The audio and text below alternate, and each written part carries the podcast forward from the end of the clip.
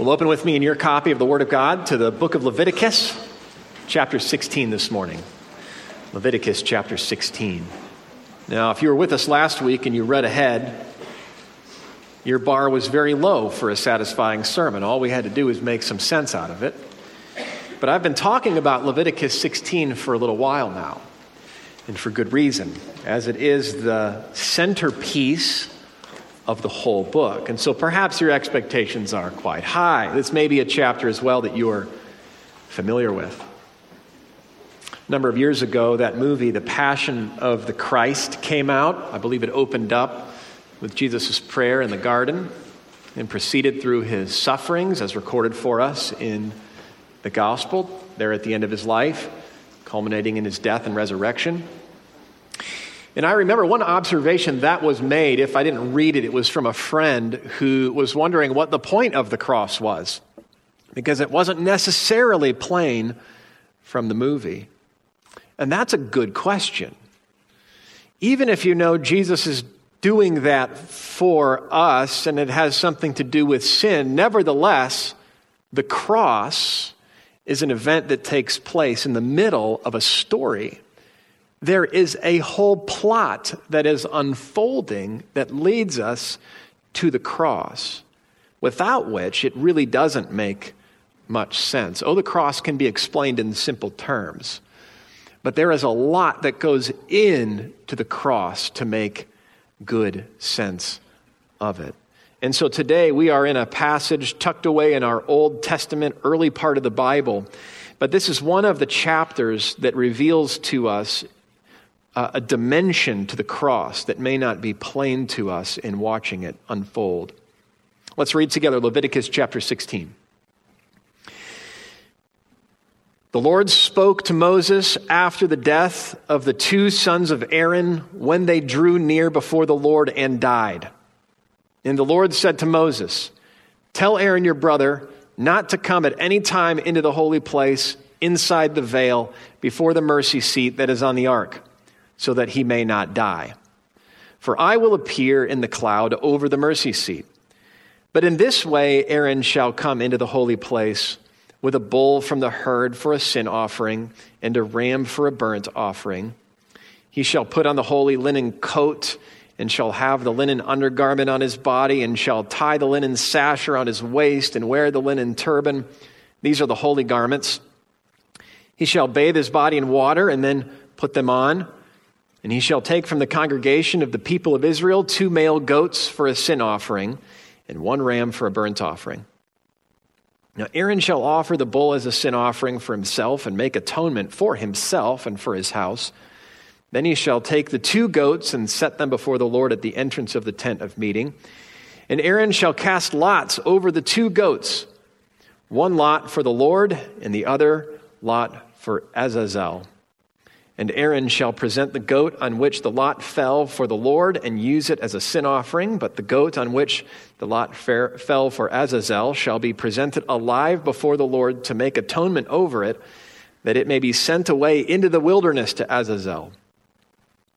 Aaron shall present the bull as a sin offering for himself, and shall make atonement for himself and his house. He shall kill the bull as a sin offering for himself and he shall take a censer full of coals of fire from the altar before the Lord, and two handfuls of sweet incense beaten small, and he shall bring it inside the veil and put the incense on the fire before the Lord, that the cloud of incense may cover the mercy seat that is over the testimony, so that he does not die.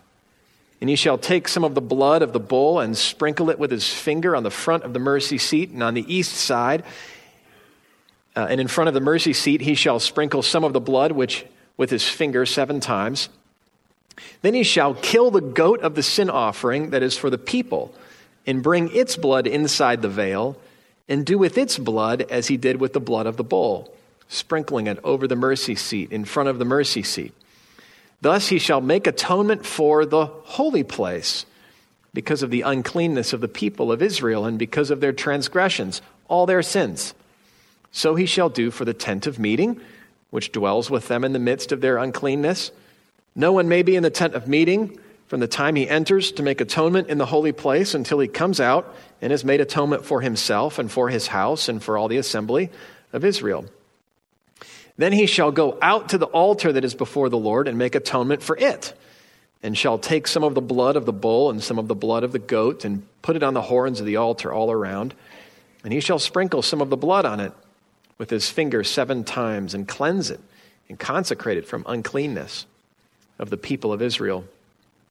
And when he has made an end of atoning for the holy place and the tent of meeting and the altar, he shall present the live goat. And, the, and Aaron shall lay both hands on the head of the live goat and confess over it all the iniquities of the people of Israel and all their transgressions, all their sins. And he shall put them on the head of the goat and send it away into the wilderness by the hand of a man who is in readiness. The goat shall bear all their iniquities on itself to a remote area, and he shall let the goat go free in the wilderness. Then Aaron shall come into the tent of meeting and shall take off the linen garments that he put on when he went into the holy place and shall leave them there. And he shall bathe his body in water in a holy place and put on his garments and come out and offer his burnt offering and the burnt offering of the people and make atonement for himself and for the people and the fat of the sin offering he shall burn on the altar, and he who lets the goat go to Azazel shall wash his clothes and bathe his body in water, and afterward may come into the camp. And the bull for the sin offering and the goat for the sin offering, whose blood was brought in to make atonement in the holy place, shall be carried outside the camp. Their skin and their flesh and their dung shall be burned up with fire, and he who burns them shall wash his clothes and bathe his body in water, and afterward he may come into the camp. And it shall be a statute to you forever that in the seventh month, on the seventh day of the month, you shall afflict yourselves and shall do no work, either the native or the stranger who sojourns with you. For on this day shall atonement be made for you to cleanse you. You shall be clean uh, before the Lord from all your sins. It is a Sabbath of solemn rest to you, and you shall afflict yourselves. It is a statute forever. And the priest who is appointed and consecrated as priest in his father's place shall make atonement, wearing the holy linen garments. He shall make atonement for the holy sanctuary, and he shall make atonement for the tent of meeting and for the altar, and he shall make atonement for the priests and for all the people of the assembly. And this shall be a statute forever for you that atonement may be made for the people of Israel once in the year because of all their sins. And Moses did as the Lord commanded.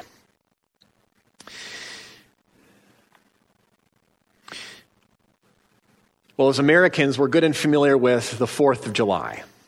That is our day of independence in which we celebrate Independence Day.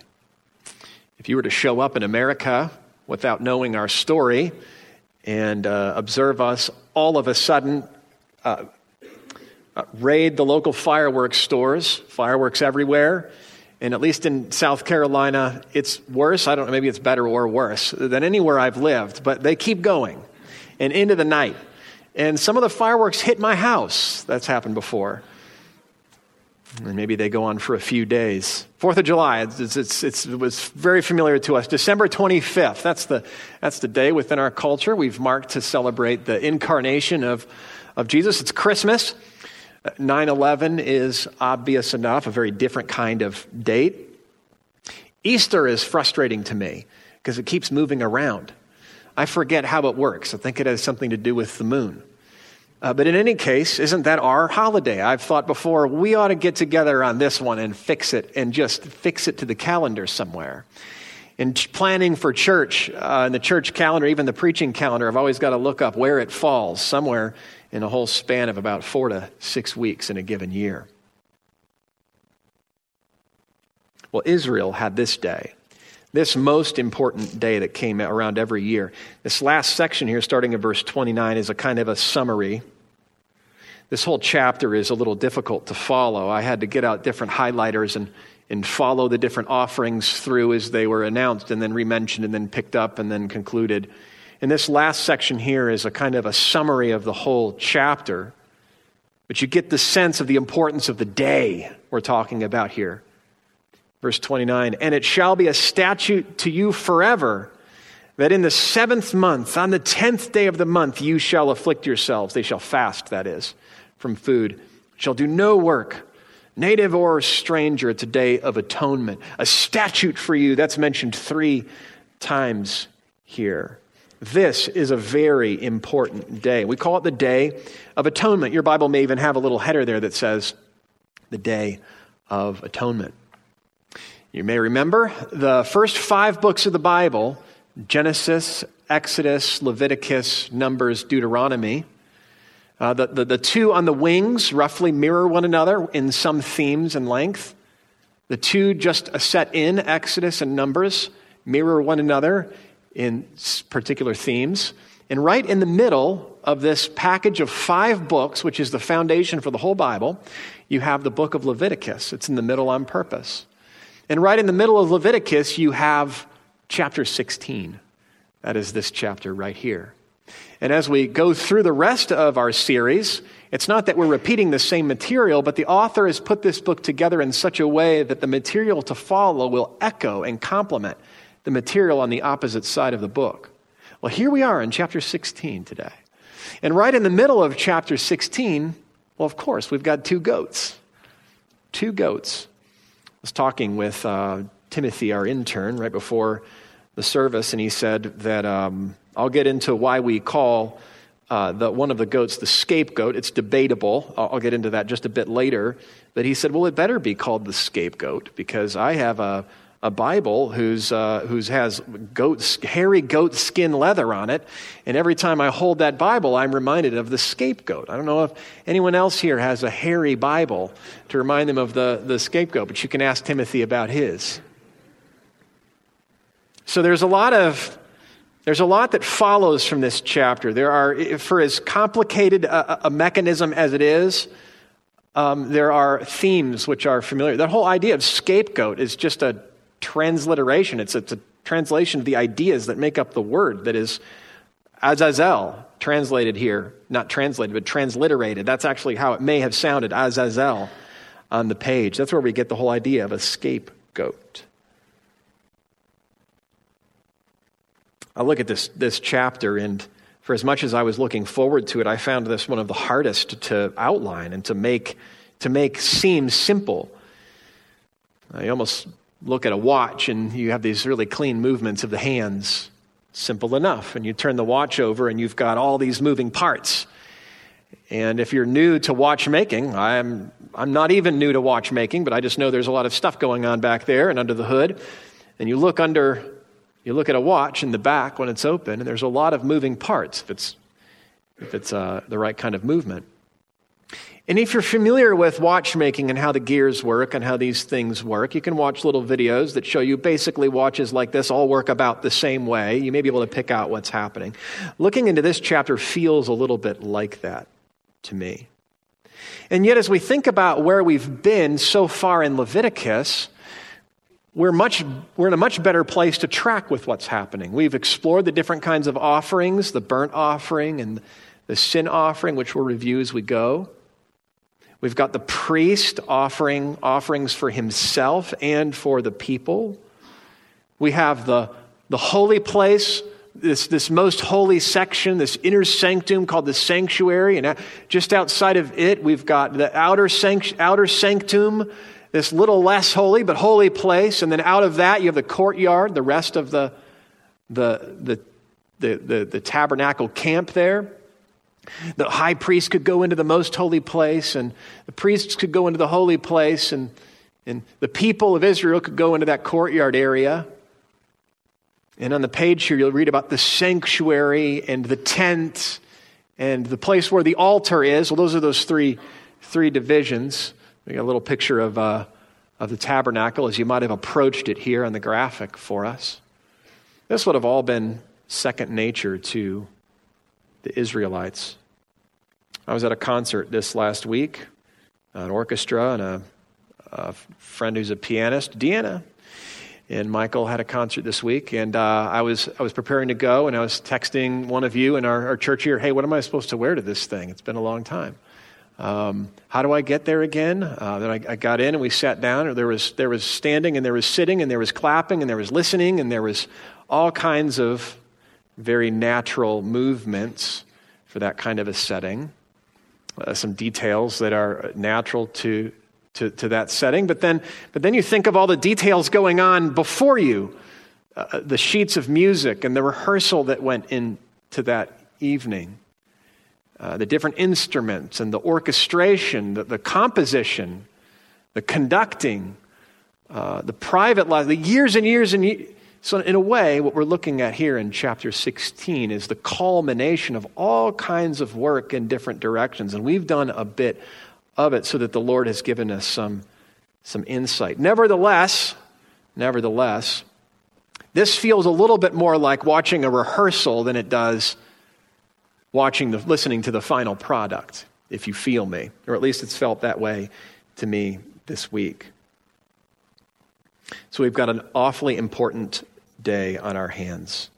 We know what important days are, and this here is a most important day in the life of Israel. So let's give it some time and let's concentrate and do the work of trying to see what is here and how this chapter, how the gears all work together. Let's begin at the start of the day, verses 1 through 14. Think of often our important days have symbols that go with them. So, so, so December 24th has a Christmas tree. I could have looked it up. I forget where that comes from. But we all know what it represents. We've even had little decorations around here, and if, the tree makes the shape of a triangle, I can't get Christmas out of my head.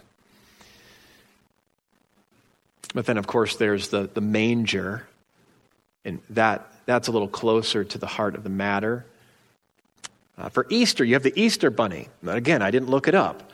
I think that's probably farther away from uh, the actual meaning of things. But then you have an empty tomb, and that's a little bit closer. Sometimes the symbols are meaningless and silly or strange, and sometimes they're very significant. Well, this is a chapter that's filled with very significant symbols. You think that to have gone through this or to have watched this would have been an experience, not just a paragraph in the Bibles. And so it helps if we turn on our imaginations and try to visualize what we're reading. So I'm going to help us do this as we as we walk through it. We begin here at the start of the day. And first things first, the beginning of this day and the early set of instructions appears to be pressing on us a very clear impression that God Himself is holy, holier than we may have thought having walked in this morning. We get some indications of this emphasis. Verse 1 The Lord spoke to Moses after the day after the death of the two sons of Aaron when they drew near to the Lord and died. So, back in chapter 10, right after the priesthood was established, the sons of Aaron walk into the, walk into the tent without proper protocols or instruction, with some strange fire, it said, and the Lord strikes them dead. And now everyone's on notice. This is, we are not joking around here. More instructions to come. And all the instructions we've gotten since then have come on that very day. And this here, the Lord spoke to Moses after the death of the two sons. This appears to be given, these instructions, on that very same, very same day. So there is a real heightened sense of the, the seriousness that is involved in being in the presence of God because we're sinners and because He is, he is holy.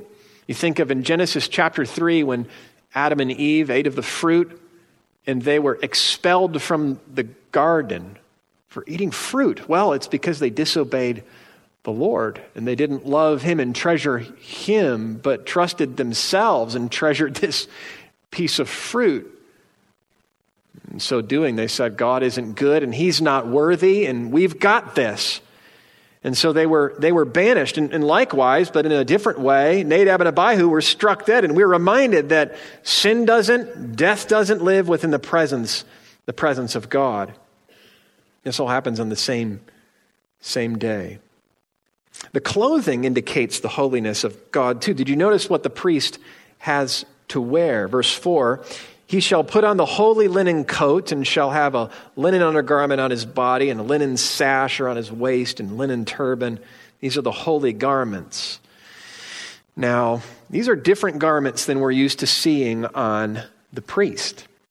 So remember, when the priesthood was consecrated, they had these elaborate clothing, regal, royal clothing, an elaborate hat, a breast piece, jewels, uh, this sash. Uh, the garments that the priest would have worn would have been blue, this really rare dye. It indicates regal and royal authority. And this was in that way, although the priest was representing us to God. Remember, the names of the tribes of Israel are on his gear. No, in this way, with this particular gear, the priest was representing God to us. The people look at the priest and they see the glory, a, a reflection of the glory and the beauty of the God whom the priest represents. Well, in this case, on this particular day of the year, when the high priest, only one of them, goes into the most holy place, he doesn't dress as elaborately or more elaborately. No, he dresses down. He dresses down these are humble clothes, lest anyone looking on think that it is on account of our elaborate external expressions of holiness that get us in with God. No, this meeting with God is entirely on God's terms and entirely because of the grace of God. And even as you watch the priest now change and go in to meet with God, oh, he's not a whole lot different than us. He meets with God as a mere man by the grace of God who has invited him in. These holy garments were set apart, they were holy garments, but they did not communicate the same thing as the other gear that the priest would wear on other, on other days. No, some of us, maybe nat- in, our, in our natural way of thinking, might think that we have to come to church in the very best gear to be acceptable to God, or look around the room and wish that other people wore better gear for God, wore better clothes for God. And uh, we should certainly be covered and not be distracting. But that corrects us a bit, doesn't it? It really is a human way of thinking that God is correcting here. No, to meet with God, we come humbly. We don't come ostentatiously. We don't come making a show. It's okay to dress up for Easter, but let's not dress up for Easter for the wrong reasons. I think that it's a wrong connection to make. That God deserves our best, and therefore He, des- he deserves us to dress the best on Sunday. I don't see anything like that in the Bible. If anything, you get, you get moments like this Here's the high priest going to meet with God in a very humble and vanilla way, boring clothes. And so there is no uniform for church around here. So the occasion highlights the holiness of God. The clothing puts the emphasis upon God in the terms on which we meet Him, not anything we bring or wear. And then there's this matter of the cloud. Did you catch that? So, this cloud, look at verse 12 through 13. Uh, verse 12, and he shall take the censer full of clothes full of coals of fire from the altar before the Lord. Now, notice here, back in chapter 10, Nadab and Abihu brought strange fire. There's almost a contrast here. They should have waited for instructions. They wouldn't have gone in in the first place, and they wouldn't have gone in with strange fire. Here, coals of fire from the altar before the Lord. And two handfuls of sweet incense beaten small, and he shall bring it inside, inside the veil this is the most holy section, the hot spot of God's presence. And he shall put the incense on the fire before the Lord. It, why? In order that the cloud of incense may cover the mercy seat that is over the testimony, so that he does not die. So this is interesting. There's this cloud of incense that he's supposed to produce within this especially inner place. Isn't he going in to be with and to see God? Well, yes and no. He, we, this is a human representing us to go into the most holy place. And yet, even this most holy person on this most holy day, obeying God's holy commands, wearing the holy garments, is to be shielded by a cloud between him and the hot spot of the glory of God. If you're driving, fog or a cloud is usually dangerous because you can't see where you're going. In this inner sanctum, this sanctuary section of this tent, where God's holiness was the hottest, it would be dangerous not to have this fog or this cloud. He is being shielded from the very closeness of the presence of God. Now, an Israelite reading this, and if we were working through the Pentateuch, these first five books, we may make this connection ourselves, but I'll do it for us. Clouds have appeared in other places.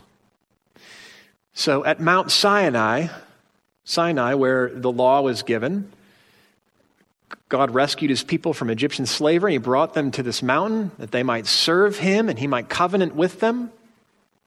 Oh, it was covered in cloud and shrouded in darkness so that the people could not see the very presence of the glory of God. And even Moses was able to go up into the cloud where God spoke to him from the cloud. So one priest representative can go up but even there, Moses longed to see the glory of God. He knew he was made for the glory of God. The closer he got, almost like fire drawn to it.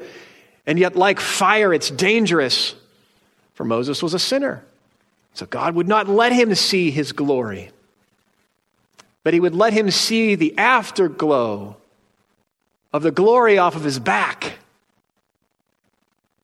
And even that would make Moses' face shine, so that he had to cover his face with a veil, lest the people who were sinners have exposure to the glory of God left over on his face from seeing the afterglow of the glory on the mountain and die.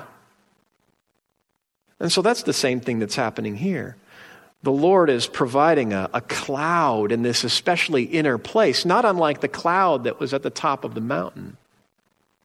And consider this the, the curtains, as you would have gone into this especially inner place, this sanctuary it's called there, the curtains would have had embroidery on them, cherubim, these flying angel creatures. The same cherubim that would have guarded the way back to the, the Garden of Eden. This tabernacle doesn't is not detached from the deeper story of the Bible to this point. Eden was on the top of a mountain with rivers flowing from Eden. There was no cloud up there, for we could be in the presence of God without any hindrance. But afterward, we're sent out, and there is a gate back in that is guarded by cherubim. We meet the Lord at the Mount Sinai, and there is a cloud covering the presence of God that no human will be able to get close to the hot spot of his presence. And there are layers of access, and the people are the farthest away, and Moses, the priest in that moment, is the closest up. And then the tabernacle has its layers of access. The future tabernacle, the super tabernacle, the temple, will be on a mountain. And in the new creation, it's described as a temple from which water is flowing. So th- th- you see, this, this tabernacle, this tent, is like a little model of heaven, the center of which is the hottest presence of the glory of God, shrouded in a cloud like the mountain, with layers of access. And as Adam was in close, and as Moses has gone up, so now the high priest can go in on our behalf. So that's what's going on with the cloud here. May cover the mercy seat that is over the testimony so that he does not die. That mercy seat, as though God's seat, this little ark of a, of a covenant, it's called, that would be there. It represents God's home on, home on earth. The holiest man with the holiest garb on the holiest day cannot look on the holiness of God. That's how holy God is. And holiness isn't just about not doing things. Sometimes we define it that way. No, God in His holiness. Fire is the image that's given to us, and it is a great image, isn't it? It's attractive and it draws us and it warms us and it gives life like the sun. And yet it can destroy us in a moment because we are not fit for the presence of fire. And so, spiritually, God and His holiness is life to His people. And yet we cannot get so close because we are not spiritually fit for His presence, which is why we have the rest of the chapter. The point of the chapter is not the holiness of God. Praise God. The point of the chapter is the mercy of God. And so we move from the start of the day, or some instructions being laid out. We've, been, we've looked at some of them with an emphasis on the holiness of God. And now we move to the high point of the day, starting in verse 15 through 22. And here we have two goats. Two goats. So let's watch them. The first goat. Where does the first goat go? Verse 15 Then he shall kill the goat of the sin offering that is for the people and bring its blood inside the veil. Okay, so here's the goat. It's going to go all the way inside to the most holy place. That's where the goat is. And there's blood there. We're to put blood, the priest is to put blood on all kinds of things. Verse 16, he shall make atonement for the holy place because of the uncleanness of the people of Israel and their transgressions and sins. He shall do it for the tent of meeting, which dwells with them in their uncleanness. And after he makes atonement for the holy place until he comes out, he's made atonement for himself and for his house and for all the assembly. He shall go out to the altar then. This is that third layer that is before the Lord and make atonement for it. How is that done? Well, he shall take some of the blood of the bull and some of the blood of the goat and put it on the horns of the altar. These are the, the corners of the altar in that courtyard area. And he shall sprinkle some of the blood with his finger seven times. That's completeness and cleanse it and consecrate it from uncleanness of the people of Israel. So this goat is killed. And this goat's blood is taken into the most inner place and there, this goat's blood, blood which represents life, cleanses that most inner place from death. You think it was on this very day that the instructions were given that Nadab and Abihu fell over dead in this place. So not only did they did they de- desecrate the, the place with their sin, but also they defiled it with their dead bodies. Remember? I mean, what, what better picture of death and symbol of the, the corruption of this age is there than, than these two priests who presumed on the Lord in that place and made it unclean? So, in the immediate context, this is to cleanse that place from that sin and those bodies in that time. But it's also in this way a pattern for the continual cleansing that the place of God's presence would need.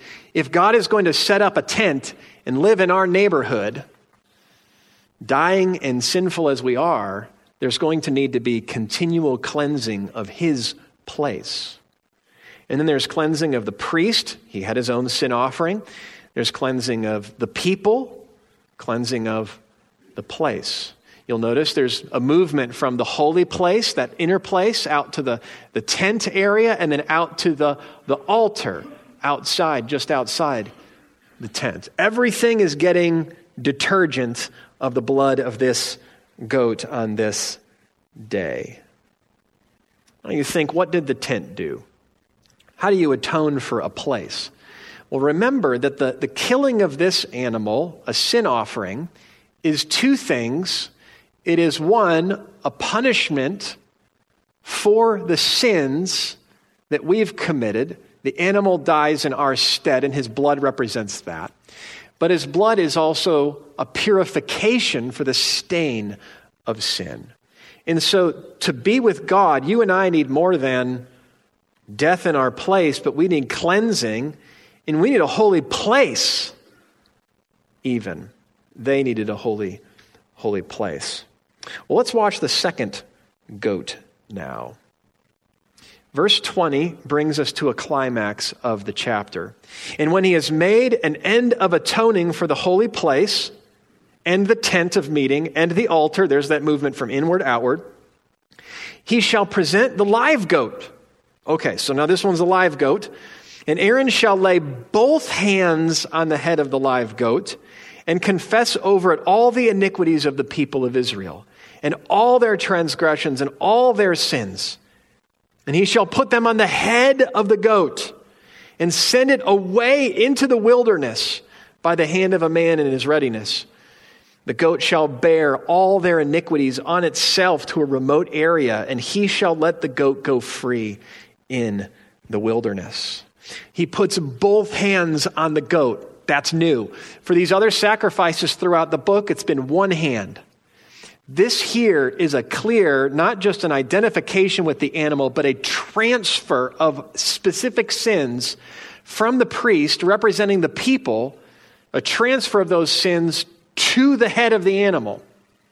That is different than the other sacrifices. It's not clear that's what's going on with previous sacrifices. Oh, but with this one, this now is the second goat. The sins are transferred from the people through the priest onto the head of the goat. Two hands. And he puts his hands on there and he confesses the sins of the people. Oh God, we confess before you, I confess before you, and lay on the head of this goat all of our sins in this past year, he might have said all of the thoughts that we have thought and the deeds that we have done and the words that we have said, our sins against you, our sins against one another. This is a comprehensive confession of sin. Notice the quantity of sin, all iniquities, all their transgressions, all their sins. Well, that's exactly what we need. We need an answer, not just for some sin, but for all of our sin. Notice the quality of the transfer here. All of the iniquities of the people and of their transgressions and of all their sins. This word transgressions, it's used about short of 90 times in the Old Testament. It's used just twice in Leviticus, right here, in two of these verses transgressions. And you'll remember earlier in Leviticus, there was there were sin offerings and confessions of sin, and you'd often hear of this unintentional or inadvertent sins. Well, in this case, it may well be that this is a point of contrast. What about the really heinous, high handed sins committed by the people of God in that year? Well, they are dealt with right here on this day of atonement, and they have to wait for that day to be dealt with. He puts them on the head of the goat, and he sends that goat out to the wilderness. Azazel. Where does this goat go? The first one went in to the, t- to the tent, all the way to the inner place. The second goat goes in the opposite direction. The second goat goes out. Now it says to Azazel, and I'd indicated this earlier. It's not exactly clear what that is. So the translators for my Bible just basically spelled it out for us, transliterated it. We're just saying roughly what it may have sounded like. There's some different guesses. Some I think are closer than others. It could have been that this is a treacherous place where you go to die. Send him all the way to Azazel where the animal will take our sins and die out there in the wilderness. It could be a reference to demons or, or to Satan as a way of saying, send the sins back where they came from, away from God. It seems unlikely that is the case. Just a chapter from here, we'll have a command against sacrificing to demons. It may not mean that, even if that's sort of what it, it means. If you've heard of the language of scapegoat, that comes from this Azazel, the goat that goes. It's a new word. This is the goat, not that goes into the temple, the tabernacle. This is the goat that goes out with our sin, the escape goat. He doesn't exactly escape, but you get the idea. This is the goat that's going out and with our sins. I think that's probably it. The others may well be true. But again, it's just a guess. Azazel. Still, we know what's happening. This goat is taking our sins and he's going away with them, and the goat is never coming back. Out into the wilderness. If the, the sanctuary, that inner part, is the closest to God's presence, and outside of that you have the tent, and then you have the altar and the courtyard, the wilderness is the farthest you get from the presence of God. One goat goes all the way in to represent us and to cleanse the place of God's presence. The other goat takes our sins on himself and goes all the way out as far away as you can get. And this is exactly what's happening on the cross. You can see why, when we look at the cross and we have the, the layered and detailed story that leads up to it, all of the things that are going on on the cross. For on the cross, the Lord Jesus is shedding his blood for us. He himself, the very presence of God, tabernacling with us on earth, cleansing the heavenly Holy of Holies for us by his blood by his own blood as a priest who does not have to offer sacrifices for himself. And at the very same time as he is doing what that first goat did, he's doing what the second goat did, bearing our sins on himself and taking them outside the camp where he was crucified. Azazel the scapegoat, Jesus, our scapegoat. We move on now to the end of the day. The end of the day, starting in verse 23. You have this interesting paragraph here where there's a burnt offering for the priest and then the burnt offering for the, for the people. What are we doing with another offering at this point? Aren't all the sins dealt with? Wasn't that the point of the goat and the goat? Is more needed to deal with sin? Well, remember, the point of the burnt offering wasn't to take sin away, but to offer up to God a whole life given to Him, devoted to Him. So, like, like Noah after the flood, all sin has been dealt with and punishment given and God's wrath propitiated, and yet Noah offers a burnt offering on that mountain. And Abraham offers the burnt offering on Mount Moriah, and Moses will offer a burnt offering. And here we have another burnt offering, and after sin has been dealt with. And so when I say the end of the day, I mean it in a few senses. The end, as in it's the end of the process of day, the Day of Atonement, but it's also the goal of the day for the goal of forgiveness, and that is what that sin offering is that we just watched. That sin offering of two goats. It's called one sin offering. It's a sin offering of two goats. It's got a couple dimensions now. The goal of that sin offering was the forgiveness of sins. Remember that from the earlier chapters. And he will be forgiven. In this case, forgiven of all of their sins. But the goal of God in saving us is not merely to take our sins away and forgive us, but fellowship with Him, that we would serve Him and worship Him alone. And so here, after sin is dealt with, we have the burnt offerings for the priest and for the people, doing two things. One, through the offering, a whole life is given up to God on their behalf. And it is also teaching the people of God's goal in forgiving them. which sets us up for the second half of the book. For in the second half of the book now, we will have instructions on holy living, how to live well together, how to honor God in our lives. And it'll get into all kinds of details about life in service to God. But even right here, we have a hint as to where it goes. For he is not done when we are forgiven, for he wants us, all of us. And after the Day of Atonement, Israel would celebrate a feast. He wants our fellowship. And so we were made for it. And another thing it indicates here is that not only do we need a sacrifice to take our sins away, but we need a sacrifice to offer up perfect righteousness on our behalf. And the burnt offering is that perfect whole life offering in obedience, in obedience to God. But of course, there's a problem with the whole system. Some of you have said, I'm glad we don't have to do all of this. Well, for a lot of reasons, including it, it didn't exactly work. In the first place, we're talking about animals here and not humans. So this should be obvious enough.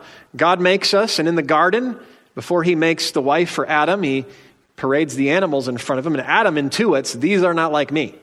None of these are a fit for me. Well, none of these animals are a fit substitute for us either. And the other thing about them is that it's temporary, not permanent. This, only lasted one year and the sins will begin to accumulate and to stain and to pollute the sanctuary over the course of the year. And then you'd need to do this purge. That's what the Day of Atonement is. It's a purge. It's like Drano down the drain. All right. The sink's filling up a little bit. It's, it's going down a little bit slower and a little bit slower and a little bit slower. It's time to keep the kids away, pour that Drano in there and get out of the room. Come back in a few hours. And this is cleaning the pipes. It's like dethatching your lawn if you have Bermuda lawn. I'm just doing that right now. You mow the lawn and the grass lays down and it lays down and again. And about once a year, you need to scalp your lawn and throw all of it, as I do, over the back fence. Well, this is all of that old grass, all of that old dead material, all of that sin being gathered up, bagged up, and hauled off to the back, never to be seen again. Praise God, He provided this for His people, but it was only a foretaste of where He was going with it. This was only temporary. They're animals, not humans. It's temporary, not eternal and permanent. Well, in addition to that, this is not exactly the kind of fellowship that we had with God in the garden that we know that He desires and pursues and that we were made for. So thank God a better day has come. Turn with me to the book of Hebrews. We've taken some passages through passages and passes again to the book of Hebrews, and I want to read this material to, to you. Hebrews chapter 9, starting in verse, well, start in verse 1. Now, even the first covenant had regulations for worship and an earthly place of holiness. See the description here? For a tent was prepared, the first section in which there was a lampstand and the table and the bread of presence. It's called the holy place. Behind the second curtain was a second section called the most holy place, having a golden altar of incense and the ark of the covenant, covered on all sides with gold, in which was a golden urn holding the manna and Aaron's staff that budded, and, and the tablets of the covenant Above it were the cherubim of glory overshadowing the mercy seat of these things we cannot now speak in detail, but which we've read in detail. These preparations have thus been made. The priest the priests go regularly into the first section performing their ritual duties, but into the second, only the high priest goes and he but once a year, and not without taking blood, which he offers for himself and for the unintentional sins of the people.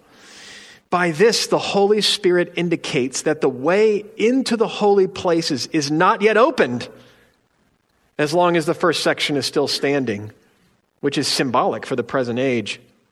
There's something going on here. You see, he's, he's preaching Leviticus. According to this arrangement, gifts and sacrifices are offered up that cannot perfect the conscience of the worshiper, for they began sinning in the next hour. but deal only with food and drink and various washings, regulations for the body imposed until when? Until the time of Reformation. Verse 11, but when Christ appeared as the high priest of the good things that have come, then through the greater and more perfect tent, not the one made by hands we've been reading about, that is, not this creation, the one representing this creation down here, he entered once and for all into the holy places not by means of the blood of goats and calves, come on, but by means of his own blood, thus securing what kind? An eternal redemption. All the better. For if the blood of goats and bulls and the sprinkling of defiled persons with the ashes of a heifer sanctify for the purification of the flesh, how much more will the blood of Christ, who through the eternal Spirit offered himself without blemish, how much will he purify our conscience from dead works to serve the living God? Well, in verse 23 now. Thus it was necessary for the copies of the heavenly things. You see why we have the sky up here and the stars representing the heavens in the graphic and the, and the tent here? It's a copy of the heavenly things. To be purified with these rites, but the heavenly things themselves with better sacrifices than these. For Christ has entered not into the holy places made with hands, which are the copies of the true things, but into heaven itself, now to appear in the presence of God on our behalf. Nor was it to offer himself repeatedly as a high priest enters into the holy places every year with blood, not his own, but for then he would have had to suffer repeatedly since the foundation of the world. But as it is, he has appeared once for all at the end of the ages to put away sin by the sacrifice of himself. And as you keep reading this precious book of Hebrews, a sermon on Leviticus, and the whole Bible story, from that very passage in Leviticus we've spent our morning in, read through the cross, friends, we have two things to do. With great confidence to draw near to God with a clear conscience. Draw near to him daily in prayer. Draw near to him in the fellowship with the saints on the Lord's day. And do so not with the garb on that would of your good works, but the garb of Jesus' righteous offering. Draw near to him with confidence. You are accepted into the most holy place. But second, don't just have confidence to go in to where he is, but with confidence and with courage, go out to where he suffered. For Jesus suffered outside the camp for you and for me. And because of this great work of his, we can go there and suffer until he comes with him. Let's pray. Oh, Father, we thank you that we can speak to you with the words of the 103rd Psalm, that you work righteousness and justice and make known your ways to us, that you are a God merciful and gracious, slow to anger, and abounding in steadfast love, and that you will not chide nor keep your anger forever. And Father, you do not deal with us according to our sins, and you do not repay us according to our iniquities. For as high as the heavens are above the earth, so great is your steadfast love toward those of us who fear you. As far as the east is from the west, so far do you remove our transgressions from us because of Christ. In whose name we pray. Amen.